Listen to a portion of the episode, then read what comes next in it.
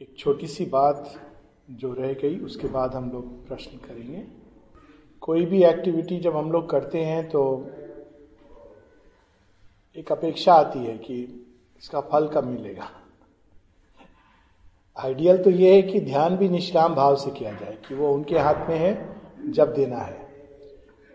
लेकिन एक चीज़ अवश्य है कि जब वे भगवान इसका फल देंगे, जब नियत समय आता है, क्योंकि हर चीज़ का एक सीज़न होता है। एक लंबे समय तक किसान केवल बीज को खाद और पानी ये जल यही डालता रहता है। इसलिए बहुत धैर्य की आवश्यकता होती है। परंतु एक छोटी सी चीज़ माँ बताती हैं, जो बड़ी आवश्यक है। उसको माँ कहती हैं रिसेप्टिविटी ग्रहणशीलता। कई बार ऐसा होता है कि ध्यान करते समय तो हमें उसके कुछ प्रारंभिक फल मिलते हैं, शांति आती है, इत्यादि इत्यादि। परंतु कुछ चीज़ें ऐसी होती हैं जो उस क्षण नहीं आती, बाद में आती हैं। ये बड़ी एक इंटरेस्टिंग फिनोमिना है।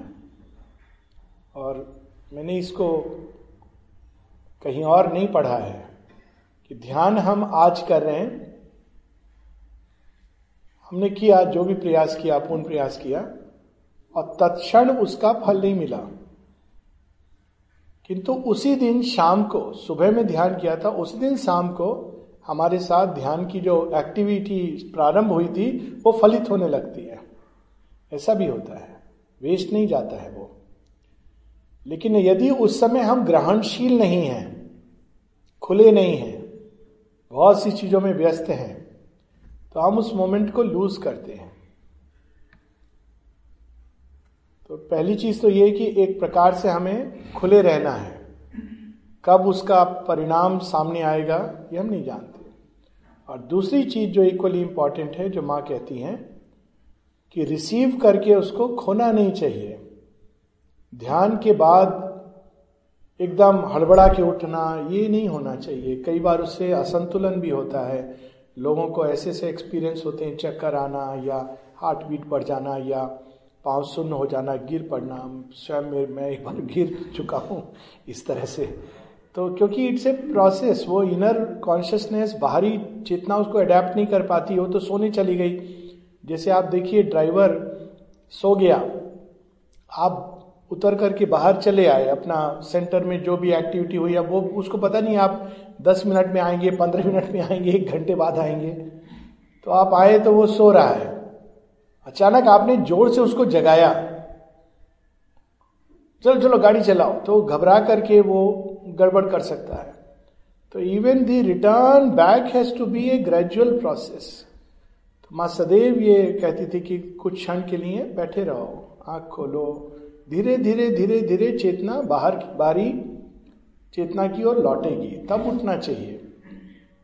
और साथ में उन्होंने कई सहायक चीज़ें दी है, इनर अंदर जाने के लिए, जैसे मदर्स म्यूज़िक सुनीलता का म्यूज़िक, ये सब एक्सटर्नल एड्स हैं, चित्र क्योंकि अंदर ध्यान करना कई बार कठिन होता है तो बाहर से देख के अपने आप एक समय आता है जब उस हम चित्र को अपने अंदर बैठा लेते हैं। अगर वो अंदर बैठ गया है तो बहुत आसान है। नहीं तो ये सारी जो एड्स दी गई हैं, ऐसे स्थान होते हैं जिनमें ऊर्जा ऐसी होती है कि ध्यान सहज स्वाभाविक होता है। तो घर में ऐसे स्थान को बनाना या केंद्र, आश्रम, इनका मतलब यही था कि ऊर्जा क्षेत्र वहाँ का ध्यान को फैसिलिटेट करता है। जिस घर में बहुत ज़्यादा उत्तेजित, उद्विग्नता वाली चीज़ें हो रही हों, लड़ाई झगड़ा हो रही हो, वहाँ ध्यान कठिन होता है। तो इसलिए प्रत्येक व्यक्ति को अपने घर में ऐसा ऊर्जा क्षेत्र बनाना चाहिए, एक कमरे में या एक ऐसी जगह जो किसी और चीज़ से प्रभावित ना हो। उसके लिए कई लोग बहुत सारे सिंपल मेथड्स यूज़ करते हैं। मैंने स्वयं यूज़ किया हुआ है। माता जी की वाणी में सावित्री है सुनील दागे म्यूज़िक के साथ। तो उसको प्ले करना। दो तीन घंटे उस वातावरण में। तो बिल्कुल एक मेरा मित्र है, वो तो 24 घंटे दिन भर लगा। वो वो भी ठीक है, अच्छी बात है, लेकिन एटलीस्ट फॉर सम टाइम ताकि वो पूरा वातावरण एकदम ध्यानमय बन जाए। तो उसमें ध्यान करना बड़ा आसान होगा। माता जी की एक प्रार्थना है जिसमें वो अपने घर में लौटती हैं बहुत समय बाद। तो वो कहती है कि meditation here are deeper because a religious atmosphere pervades this place इस वातावरण के अंदर एक ऐसा एटमोस्फियर है, यहाँ पर एक ऐसा वातावरण है, आध्यात्मिक और धार्मिक, कि वहाँ स्वतः ही ध्यान लगता है और गहराई में जाता है। आश्रम में ये चीज़ होती है पांडिचेरी में, समाधि के पास बहुत सहजता से ध्यान लगता है। फिर कभी कभी ऐसा होगा कि ध्यान बिल्कुल नहीं लगेगा। तो उसमें परेशान नहीं होना चाहिए। क्योंकि कई बार परेशान होकर हम फिर अगले दिन के ध्यान को भी बर्बाद कर देते हैं। क्यों नहीं लगा, क्यों नहीं लगा? ऐसे ये परफॉर्मेंस एंजाइटी ये नहीं अच्छी चीज़ है। ये परफॉर्मेंस नहीं, एक दिन नहीं लगा, दो दिन नहीं लगा, कोई बात नहीं है। प्रयास है, तीसरे दिन लग जाएगा। ये इंपॉर्टेंट चीज़ है और ग्रहणशील रहना, जो चीज़ आए और उसको स्पिल नहीं करना। ध्यान के फ़ौरन बाद बिल्कुल व्यर्थ की चीज़ें तो ये एक सूत्र रह गया था। मैंने सोचा इसको भी मैं कह दूँ। अब अगर कोई प्रश्न है तो हाँ। नमस्ते जी। है उससे वो ध्यान उसकी शक्ति हम समाधि से प्राप्त करते समाधि से शक्ति उससे क्या? बैठिए प्लीज़ बिल्कुल सही बात है। और इस बात पे तो माता जी ने ही अपनी वर्ड्स की मोहर लगा दी है। कि जो शेयरविंद माता जी की समाधि है उस समय तो खैर शेयरविंद की ही समाधि थी तो माता जी से किसी ने पूछा कि हम समाधि के पास क्यों जाते हैं?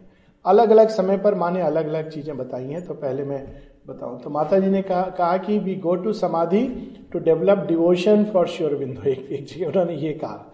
एक जगह वो कहती है मैं ये लोग चाहते कि मैं औरविल जाऊँ लेकिन यहाँ श्री अरविंद की समाधि है इसलिए मैं नहीं जाऊँगी. फिर उन्होंने ये ऑफकोर्स कहा अरविंद के देह के कणकण में इमोटल फायर व्याप्त थी और जो भी समाधि के पास जाते हैं इवन वो किसी भावना से जा रहे हो, अभिप्सा से जा रहे हो, या ऐसे ही कौतूहल से जा रहे हो, माँ कहती है कि वे सुपरामेंटल वाइब्रेशंस में नहाते हैं बिकॉज़ वो समाधि सुपरामेंटल वाइब्रेशंस के चारों तरफ़ एक वातावरण बनाए हुए हैं। कभी कभी वो ऊर्जा क्षेत्र बहुत विशाल हो जाता है, जैसे रात के समय अगर आप जाइए, नौ बजे के बाद, मैं पांडिचेरी की बात कर रहा हूँ यहाँ पर, नौ बजे के बाद आप जाइए तो देखेंगे कि वो ऊर्जा क्षेत्र बहुत ही प्रबल होता है। और कभी कभी प्रबल हर समय होगा, लेकिन कभी कभी बहुत ज़्यादा भीड़ होगी तो अनलेस अभ्यस्त व्यक्ति वो उस एटमोस्फियर में डूबने लगता है। पर वो ऊर्जा क्षेत्र ऐसा है कि जब भी व्यक्ति उसमें प्रवेश करता है तो वो ऑटोमेटिक प्रोसेस चालू हो जाती है। अगर वो कुछ नहीं भी करता है, बैठता है केवल आश्रम के परिसर में तो वो नहाता है सुप्रामेंटल वाइब्रेशन में।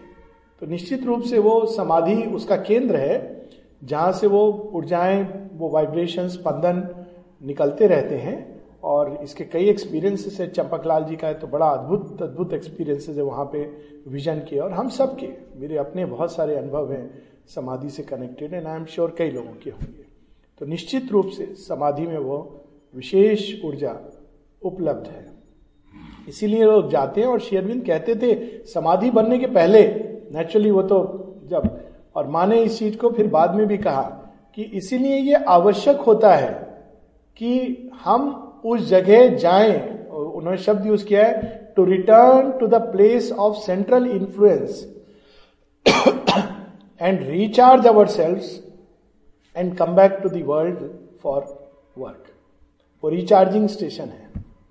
वहाँ आप प्लग इन कर देते हैं, बैठते, नहाते, भोजन कर रहे डाइनिंग रूम में, वो क्षेत्र ऐसा है। माँ माँ पहले कहती थी कि 10 किलोमीटर रेडियस के अंदर तुम यहाँ श्वास नहीं ले सकते, बिना मेरी चेतना को अपनी श्वास के साथ अंदर लिए हुए। और अभी भी लोगों का ये एक्सपीरियंस होता है कि जब पांडिचेरी जाते हैं, आश्रम आश्रम से बाहर जैसे ही निकल करके जाना शुरू होता है, थोड़ा सा निकला पांडिचेरी के उस क्षेत्र से बाहर और पता चलता है कि डिफरेंस क्या था। प्रारंभ में नहीं लगता है, लेकिन जब जा रहा होता है, लौट रहा होता है, तब बिल्कुल स्पष्ट रूप से लगता है। तो वो एक ऊर्जा क्षेत्र है जो स्पष्ट रूप से बनाया गया इसीलिए साधना को संबल देने के लिए। यही उसका औचित्य है। केवल एक धार्मिक स्थल के रूप में नहीं है कि वहाँ महर्षि अरविंद के नाम से कोई कन्वर्ट नहीं करता कि आप विश्वास करो, ये करो, अविश्वास करो, या ये किताब पढ़ो, आप भी उनके अनुयायी बन जाओ, हमारे इतने अनुयायी हैं, ये सब कोई नहीं करता वहाँ, क्योंकि ये तो गलत चीज़ें हैं। महर्षि अरविंद इसके बिल्कुल सपोर्ट में नहीं थे। लेकिन स्वतः ही जो जितना ले सकता है, वो लेकर के आता है बटोर के आता है। सबसे सरल, बैठिए। सबसे सरल है नाम जप, हृदय के अंदर, एक पंक्ति में सबसे इजी हृदय के केंद्र पर, हृदय यानी नॉट लेफ़्ट साइड पर सेंटर ऑफ़ द चेस्ट नाम जप और नाम वह जो स्वतः ही इंसान हमारे अंदर भागवत चेतना के प्रकाश के रूप में प्रकट होता है। शेयरविंद के योग में माँ शेयरविंद का नाम लेते हैं लोग। माँ माँ माँ माँ माँ माँ माँ माँ, यहाँ करते रहते हैं। और उड़ीसा के एक थे बाबा जी महाराज, रामकृष्ण दास। तो वो अपने आप में संत थे। कई उनके शिष्य थे इनिशिएट करते थे, अयोध्या के संत थे। और उड़िया थे ओरिजिनली पर संन्यास लेके अयोध्या में रहते थे। उनको बड़े अद्भुत अद्भुत दर्शन भी हुए थे। पर उनके मन में एक जिज्ञासा थी कि मुझे गुरुओं के गुरुओं मिले, गुरु मिले। तो सब करते करते वो पहुँच गए आश्रम। जब पांडिचेरी में माँ श्री अरविंद के दर्शन किए तो सारे अवतारों को उन्होंने उनमें फ्यूज होते हुए देखा। फिर वहाँ रह गए। उनका, उनके खुद के बहुत सारे अनुयायी और उड़ीसा में इतना अधिक माँ शेरविंद की बात हुई उनके कारण। तो वो केवल दो बातें बताते थे जो आपने कहा ना, सरल, और वो भी बच्चे जैसे सरल थे। तो बड़े डेवलप्ड योगनिष्ठ। तो कोई पूछता था, हम क्या करें? तो केवल दो बातें बताते थे। नाम जप पाठ चक्र नाम जप करो, मामा, और पाठ चक्र स्टडी सर्किल। बैठ करके कलेक्टिव रीडिंग करो। कलेक्टिव रीडिंग बस ये दो बातें बता। और इतने अद्भुत अद्भुत अनुभव हुए तो वो सरल सबसे इजी यही है। बाकी सारी चीज़ें फिर अपनी अपने अनुसार है।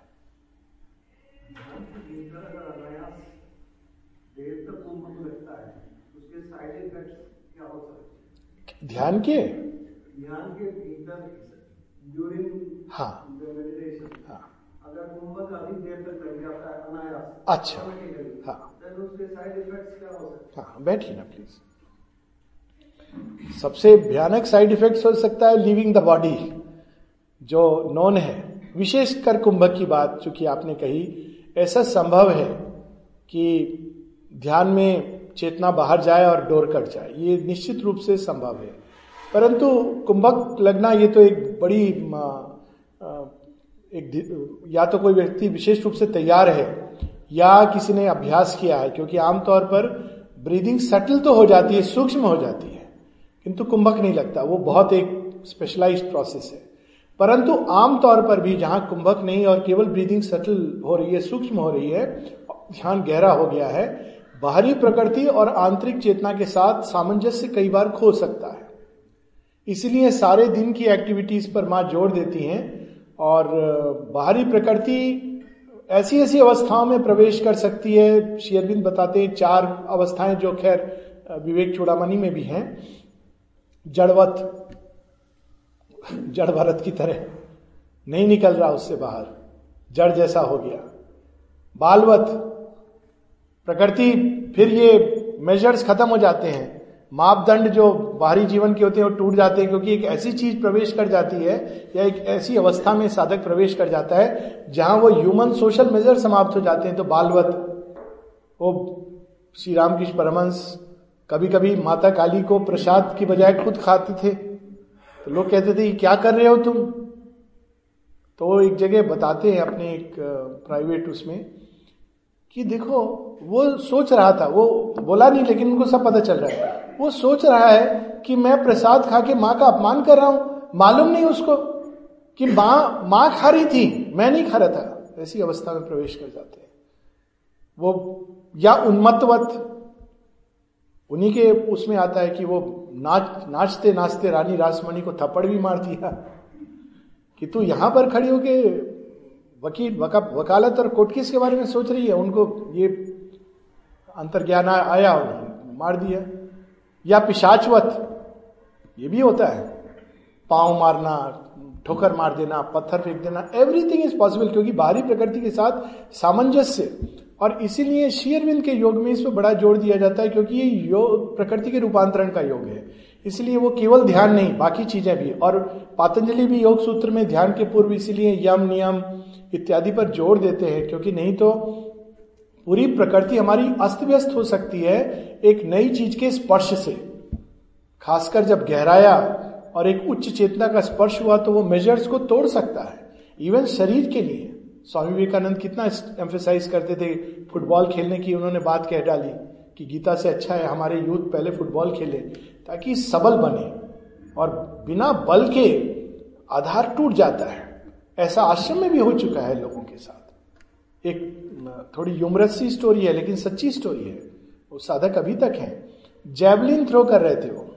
जैवलिन थ्रो आश्रम में बहुत फ़िज़िकल एजुकेशन पे ध्यान दिया जाता है। और उन्होंने माँ को इन्वोक किया।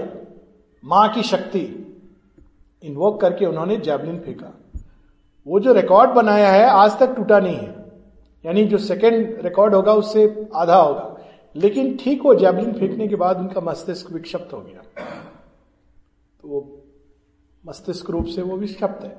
उनकी साधना है, अपनी जगह वो अलग प्रकार की विक्षिप्तता है। तो ये ध्यान डेफिनेटली बहुत अच्छी बात की और आपने संकेत भी कराया कि ध्यान के भी साइड इफ़ेक्ट होते हैं। किसी भी चीज़ के जो अच्छी होती है साइड इफ़ेक्ट हो सकते हैं। और इसीलिए बाकी दिन भी हम क्या करते हैं, ये बहुत इंपॉर्टेंट अगर भूमि तैयार नहीं है और वहाँ पर हम हनुमान जी को बुला लेंगे तो वो अशोक वाटिका को उजाड़ देंगे पूरी तरह। और अक्षय कुमार जो कुछ हमारे अंदर वो नष्ट हो जाएगा। तो कभी कभी लोगों को ऐसा भी प्रतीत होता है कि जो दैनिक जीवन की इंटरेस्ट था, वो लूज कर देते हैं। तो लोगों को लगता है कि ये भी एक साइड इफ़ेक्ट है। हालाँकि एक अच्छी चीज़ है, पर ऐसा होता है। ऐसी अवस्था आती है कि जब हम दैनिक जीवन में जो करते थे, वो एम्बिशन डिज़ायर के अंतर्गत समाप्त हो जाता है। मेरे साथ बड़ी अद्भुत बात हुई थी। एमडी में मैंने प्रवेश लिया था। उसके थोड़ा पहले, दो वर्ष पूर्व, माताजी शेयरविन ने पकड़ लिया। तो पहले गया था एमडी में साइकेट्री करते हुए कि शायद दोनों में मैं सामंजस्य अच्छा यही एक चीज़ जो थोड़ा बहुत ध्यान से मिलेगी। तो हमारे जो गाइड थे, उन्होंने कहा, योग का यहाँ नाम भी मत लेना। योग निषेध है। तो एक रिबेल नेचर था यंग था। तो मैंने जानबूझकर थीसिस में योग ले लिया। इफ़ेक्ट ऑफ़ योगा बड़े वो हुए। लेकिन मैंने उसके बाद ये देखा कि जितना अधिक मैं माँ शेयरविंद में उतरता जा रहा था, बिल्कुल इंटरेस्ट खत्म हो गया। वो जर्नल पढ़ रहा हूँ, मन नहीं कर रहा है, लगता है ये क्या सुपरफिशियल चीज़ है। बड़ी कठिनाई होती थी, दवाओं के नाम याद करने, ये सब करना है, एकदम इंटरेस्ट ज़ीरो हो गया। लेकिन करना है, नहीं करने से कैसे होगा? परीक्षा है, ये है, वो है। फिर माता जी ने सब एक्चुअली उन्हीं की कृपा से सब हुआ। बट ये भी होता है, जो नॉर्मल चीज़ें होती हैं जीवन की, उनमें इंटरेस्ट समाप्त हो जाता है, स्वतः वैराग आने लगता है, क्योंकि एक ने वो श्री रामकृष्ण कहते थे, राजभोग चखने के बाद तो गुड़ की मिठाई क्यों खाएगा? तो उससे, उस साइड इफ़ेक्ट से या गुड इफ़ेक्ट का परिणाम परिवार और अन्य सदस्यों पर बड़ा पड़ता है। वो, हो सकता है कि ऐसा सोचने लगे कि एक क्या व्यक्ति किस दिशा में जा रहा है, हालाँकि वो बड़ी सुंदर दिशा में जा रहा है। यानी शराब नहीं पी रहा, जुआ नहीं खेल रहा, बेकार की चीज़ों में लत नहीं है, अच्छी चीज़ कर रहा है, लेकिन परिवार को ऐसा लगता है कई बार कि इंटरेस्ट नहीं ले रहा है। हालाँकि उसके परिवार का कार्य ज़्यादा अच्छा होगा। माता जी कहती हैं, जब कोई बच्चा मेरी ओर मुड़ता है तो मैं उसके सारे जीवन उसके साथ जुड़े हुए लोगों की ज़िम्मेदारी भी ले लेती हूँ, और कितने सारे एग्जाम्पल्स हैं माँ के लाइफ में। लेकिन लोगों को लग सकता है, लोग ऐसा सोच सकते हैं कि ये विक्षिप्त हो गया है कपड़ों का ध्यान नहीं रहेगा, किसी चीज़ का ध्यान नहीं रहेगा। तो इस प्रकार के माइनर साइड इफेक्ट्स भी होते हैं, शरीर के ऊपर भी होते हैं, मन के ऊपर भी होते हैं, प्राण असंयत हो सकता है, ये सब होता है। इसीलिए पातंजलि ने आसन, प्राणायाम, ये सब पर इतना ज़ोर दिया ताकि सब चीज़ें बैलेंस हो, तब वो धारणा ध्यान समाधि की बात करते हैं। शेयरविंद के योग में ये चैत्य भाव से किया जाता है। यही प्योरिफिकेशन शुद्धिकरण चैत्य भाव से, क्योंकि प्योर आधार नहीं है तो टूट सकता है। और टूट गया तो फिर उस जीवन में तो टूट गया। ऐसे हुए हैं हाथ से। हाथ से नहीं एडवेंचर के रास्ते होने वाली घटना है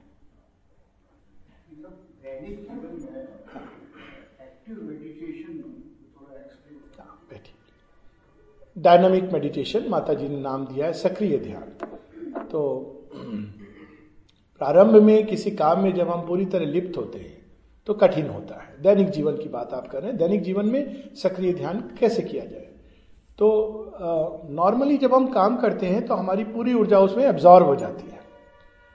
ये ऑटोमेटिक प्रोसेस है। जैसी हम करते हैं, ऊर्जा बाहर निकलती है क्योंकि हम बाहर से हैंडल कर रहे हैं। मैकेनिकल एक्टिविटीज़ में ये समस्या उतनी नहीं होती है, क्योंकि हम अंदर में इस चीज़ को कर सकते हैं। परंतु इंटेलेक्चुअल एक्टिविटीज़ में, क्योंकि हम मन से आइडेंटिफाइड हैं और मन प्राण शरीर नेता मन, हम, हमारी सीट ऑफ़ कॉन्शियसनेस ही मन है। तो मन के परे कोई चीज़ है, हम नहीं जानते। तो मन उसमें इंटेलेक्चुअल एक्टिविटीज़ में लगता है कि हम ही वो हैं। ये नेचुरल प्रोसेस है। तो उसका एक सिंपल तरीका ये रहता है कि किसी कार्य को करने के पहले, खासकर इस तरह की एक्टिविटी जो हमें एब्जॉर्व कर लेंगी, उस कार्य को ही एक डायनामिक मेडिटेशन की अभिप्सा में बदल देना। यह कार्य मैं क्यों कर रहा हूँ? यह कार्य तुम्हारी सेवा करे, इस कार्य से मेरे अंदर चेतना का विस्तार हो, विकास हो। तो इस प्रार्थना के साथ कुछ क्षण शांत रहकर, अपने अंदर एक शांति का क्षेत्र बनाकर, फिर उस एक्टिविटी की ओर मुड़ना। और उस समय एक्टिविटी करते समय, या तो ब्रोमध्य या हृदय में, तीनों में भी किया जा सकता है, बाहर भी किया जा सकता है। लेकिन मैं जो वो बता रहा हूँ, जो मैंने देखा है कि सहज रूप से हो पाता है। माथे के बाहर ध्यान रख के कुछ एक्टिविटीज़ तो करना आसान रहता है। अल्टीमेटली सब कुछ किया जा सकता है, लेकिन कई एक्टिविटीज़ में कठिन होता है। पर डेफिनेटली हृदय के अंदर ध्यान को केंद्रित करके, एक अभिप्सा को एक इमेज के रूप में करके, या माता जी की एक इमेज यहाँ पर लगा धारण करके हम उस एक्टिविटी को कर सकते हैं। जब हमारा ध्यान खींचेगा बाहर की ओर, हमको वापस लाना है। ये अभ्यास है। ये अभ्यास नित निरंतर करते जाना है और उस एक्टिविटी में सत्य सौंदर्य की प्रतिष्ठा हो। वो एक्टिविटी जीवन में व्यक्तिगत जीवन में और सामूहिक जीवन में सत्य सौंदर्य आनंद शांति को प्रकट करे और उसका विस्तार करे। ये अभिप्सा होनी चाहिए। उसके अंदर केवल मेरी कामनाओं की तुष्टि हो या मेरा फ़ायदा हो दूसरों का फ़ायदा हो ये भाव चला जाना चाहिए। जितना निष्काम होता जाता है अं-, अंतर उतना सहज होता है डायनामिक मेडिटेशन कर्म करते समय। और फिर अभ्यास के साथ ये हो जाता है।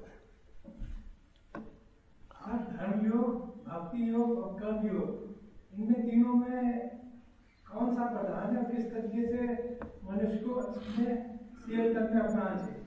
प्लीज़ बैठ जाइए। इस क्वेश्चन में एक बड़ी समस्या है क्योंकि मेरी अपनी जो टेंडेंसी है, वो बाहर आ रही है।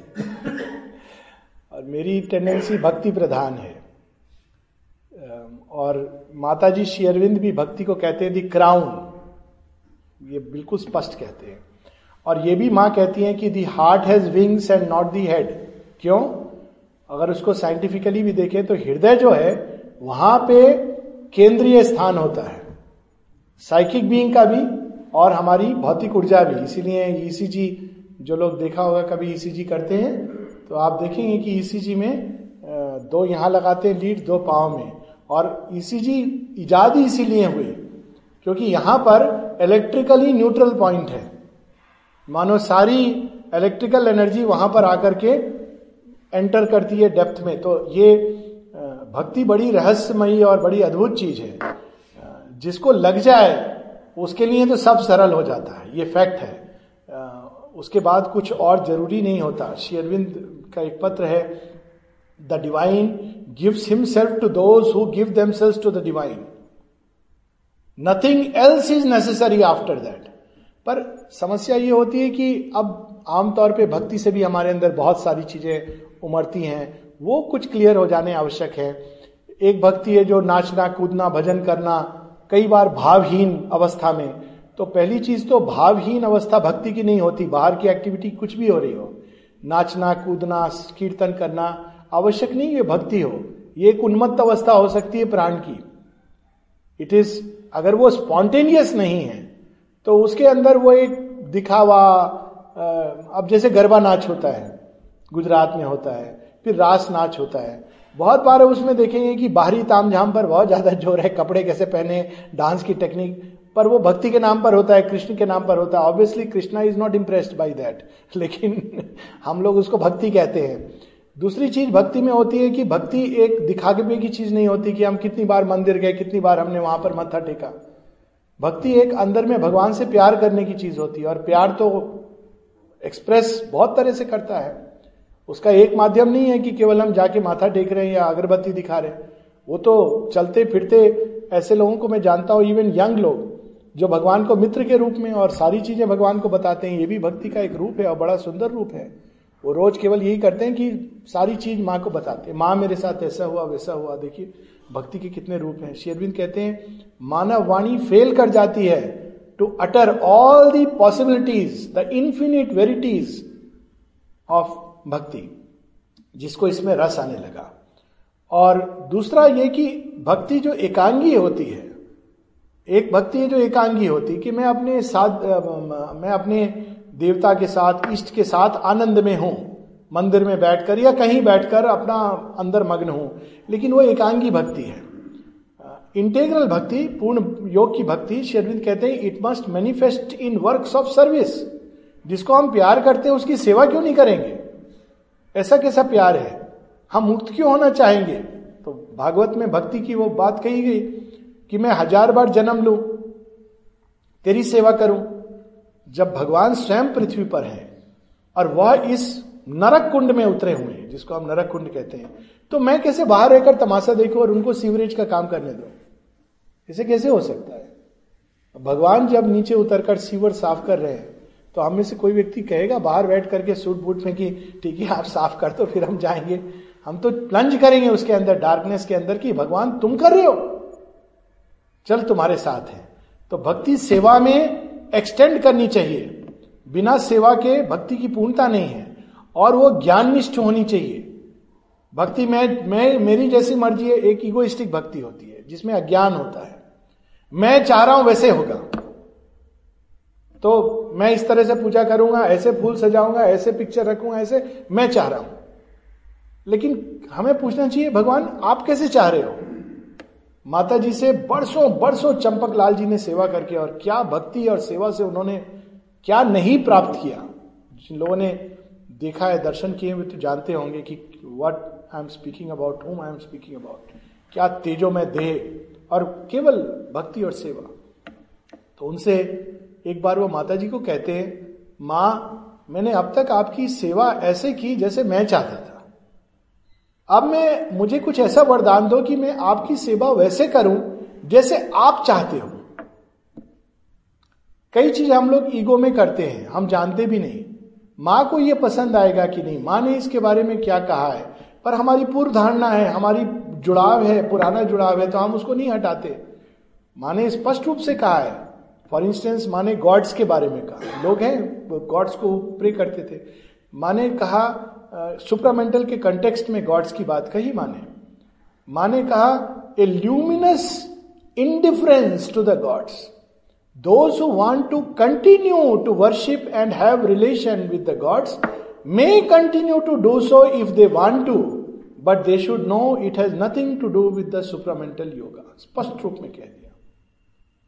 मना नहीं किया। स्पष्ट रूप में कह दिया। तो उसमें ओबीडियंस आ जाता है कि भगवान तुम क्या चाहते हो? तो जब हम ओबीडियंस के साथ करते हैं तो ज्ञान प्रकट होता है। क्योंकि हर चीज़ तो किताबों में नहीं लिखी होगी। किताबों से प्रारंभ करता है कि माँ शेरविंद ने क्या कहा है, उस हिसाब से मैं माता जी के पथ पर चलू। फिर थोड़े समय बाद बहुत सी चीज़ें उन्होंने किताबों में नहीं लिखी है। हालाँकि बहुत कुछ लिखी भी है। तो अपने आप अंदर से हर चीज़ के लिए गाइडेंस आने लगता है। तो वो ज्ञान युक्त हो जाती है।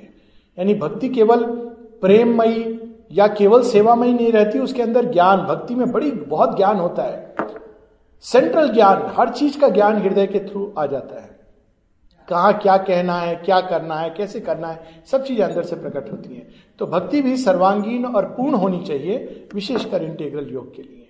अंत में यह अवस्था होनी चाहिए कि मेरा एक एक श्वास तुम्हारा हो। केवल एक, माने, भजन तो एक बात है, पर उसको जीवन में जीना कि ये श्वास, ये क्षण ये हार्ट बीट ये सब कुछ तुम्हारा हो। कोई कोई कोई भी चीज़ किसी और की नहीं हो। अच्छा उसमें भी एक समस्या आती है। उसमें भी शेरविंद कहते हैं, एक भक्ति है जो पूरे ब्रह्मांड को अपने अंदर लपेटती है। तो वो कैसी है? तो क्या हम बाकी दुनिया को छोड़ दें?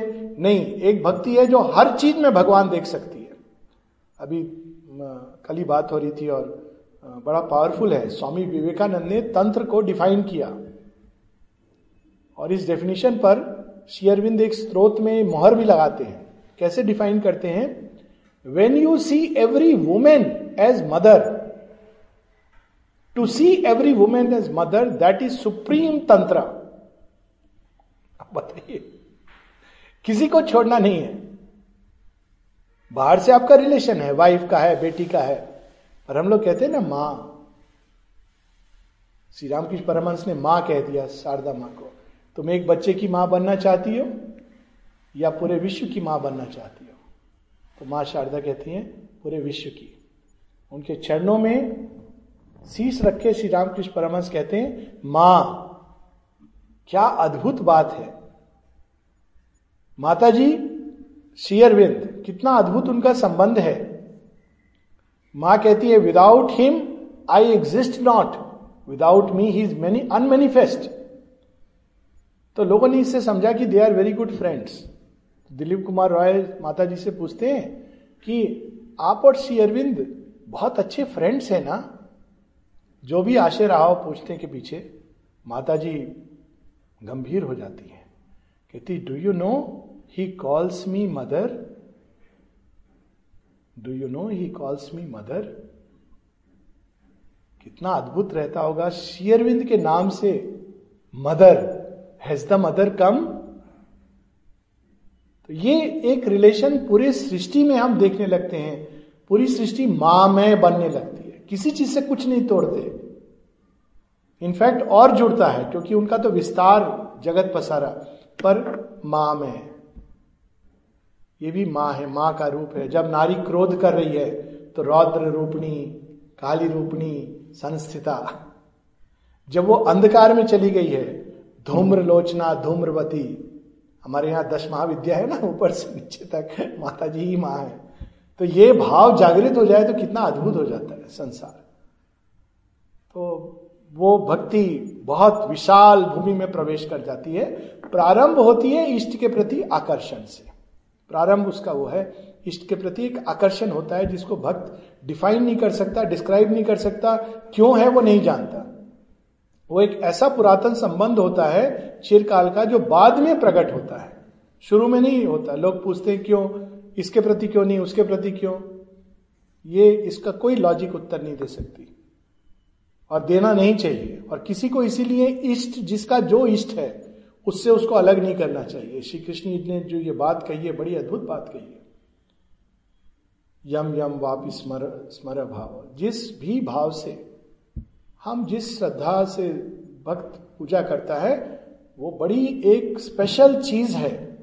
और किसी की श्रद्धा को नहीं हिलाना चाहिए कि नहीं, तुम सबको माँ का ध्यान करना चाहिए या इसका ध्यान करो, उसका ध्यान करो। इट डजेंट मैटर भक्ति में वो भाव आता है कि जहाँ भी वो देखती है, भगवान के प्रति आकर्षण, वो उसके सामने नतमस्तक होती है। क्योंकि वो उसको अप्रिशिएट करती है। हाँ स्वतः ही अंदर में परिवर्तन आता है, वो एक अलग चीज़ है। भक्ति का विस्तार होता है, भगवान अपने नए रूप में स्वयं को प्रकट करते हैं, ये एक होता है। ऑल दैट हैपन्स मेरी बहुत अनन्य भक्ति थी एक प्रकार से श्री कृष्ण के प्रति एज ए चाइल्ड खूब प्रेम होता था उनसे। उनको चिपटा करके सोता था एज ए स्मॉल चाइल्ड क्यों था? मालूम नहीं। और माँ सरस्वती के प्रति। लेकिन जब माँ शेरविंद आए तो सब ऐसे चला गया। जैसे श्री कृष्ण में ही समा गया अब एक ही बात है मैंने कुछ अलग से कुछ करने की ज़रूरत नहीं है। और दो अलग अलग नहीं ये स्पॉन्टेनियस हुआ। लेकिन कई बार नहीं होता है। So bhakti is such a wonderful thing as I said I have to resist my self क्योंकि भक्ति में तो डूब जाए आदमी तो जो डूबा, जो जो उभरा, जो डूबा सो पार, जो उभरा सो डूब गया, जो डूबा सो पार। अमीर खुसरो की लाइन है, ये आग का दरिया है और डूब के जाना है। उसमें वो कहते हैं, जो उभरा खुसरो दरिया प्रेम का वाकी उल्टी धार। भक्ति के बारे में कहते हैं। कैसी भक्ति करते थे हज़रत निजामुद्दीन के प्रति? खुसरो दरिया प्रेम का वाकी उल्टी धार। जो उभरा, सो डूब गया, जो डूबा, सो पार। ईगो को खत्म कर देना है। छाप, तिलक सब छीनी, मुँह से नैना मिलाई के। सम अदर क्वेश्चन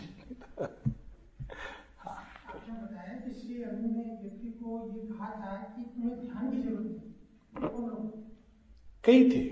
आश्रम में कैसे लोग होते? कर्मनिष्ठ थे। और कर्म के द्वारा वो सारी चीज़ें आई। ध्यान एक जो मनो में है उनके लिए ध्यान एक बड़ी पावरफुल और यूजफुल प्रक्रिया है। और चूँकि आज के युग में अधिकांश मनुष्य मनो में है लेकिन जो लोग हृदय जिनका प्रधान है तो वो भक्ति के मार्ग से जाते हैं और अधिक सहजता से जाते हैं। वो भी वास्तव में एक ध्यान ही है जो दिन रात माँ के बारे में सोच रहा है उनकी सेवा करना चाह रहा है। बहुत बड़ा ध्यान है, लेकिन वो बड़ा सहज है। उसमें प्रोसेस नहीं कही जा सकती कि इस तरह से करो। किसी ने शेयरविंद को लिखा कि मैं ध्यान करना नहीं जानती, लेकिन जब भी मैं बैठती हूँ तो मुझे ऐसा भाव प्रकट होता है कि मैं माँ की गोद में हूँ। सहाना दी तो शेयरविंद का उत्तर है it is one of the best possible forms of meditation तो वो बड़ा सहज होता है, लेकिन हर व्यक्ति उससे ब्लेस्ड नहीं होता। और वो जब आ गया तो फिर कोई और चीज़ की ज़रूरत नहीं होती। फिर कुछ लोग होते हैं जो कर्म प्रधान होते हैं, जिनके जीवन का लक्ष्य होता है कि भगवान की बस सेवा करें। दिन रात। तो वे वैसे लोग थे, जैसे द्योमन भाई थे, उनके साथ माता जी ने कहा था वो कहते थे माता जी आपका योग तो बड़ा कठिन है ये सब करना ये करना कैसे करेंगे? और लेकिन माँ के काम में बड़े तत्पर रहते थे। यानी आपको एक एग्ज़ाम्पल दू जब माँ बुलाती थी द्युमन उनका कमरा देखा होगा कुछ लोगों ने समाधि के बिल्कुल सामने कॉर्नर रूम उनका कमरा है मा, माता जी का ऊपर। तो माता जी बुलाती द्युमन! तो उन्होंने अपने कमरे में एक सीढ़ी रखी हुई थी हल्की सी। सीढ़ी लेके भाग के वो पैरापिट्स पे लगा के वहाँ से चढ़ते थे कि कुछ क्षण बच जाए। माता जी के पास मुझे मतलब जाने में सीढ़ी से, जो नॉर्मल सीढ़ी से जाएँगे माता जी आएँगी, द्वार खोलेंगी सबकी बजाय शॉर्टकट और उनको परेशानी ना हो। तो माता जी को एक बार उन्होंने कहा, माँ, मेरे से और कुछ तो होता नहीं, बस यही कर सकता हूँ आपका काम। माता जी ने कहा Dyuman you do my work I will do your work तेरा काम साधना है ना, वो मैं करूँगी तेरे लिए। डोंट वरी अबाउट इट तो वे कर्मनिष्ठ थे, सेवानिष्ठ थे। और इस कारण उनका वो द्वार था। चंपकलाल जी, पूरी लाइफ उन्होंने केवल भोजन नहीं करते थे। कई बार कि मैं बाथरूम में ज़्यादा समय ना लगे, कहीं माँ शेरविंद बुलाएँ तो मैं कहीं बाथरूम में ना बैठा हूँ।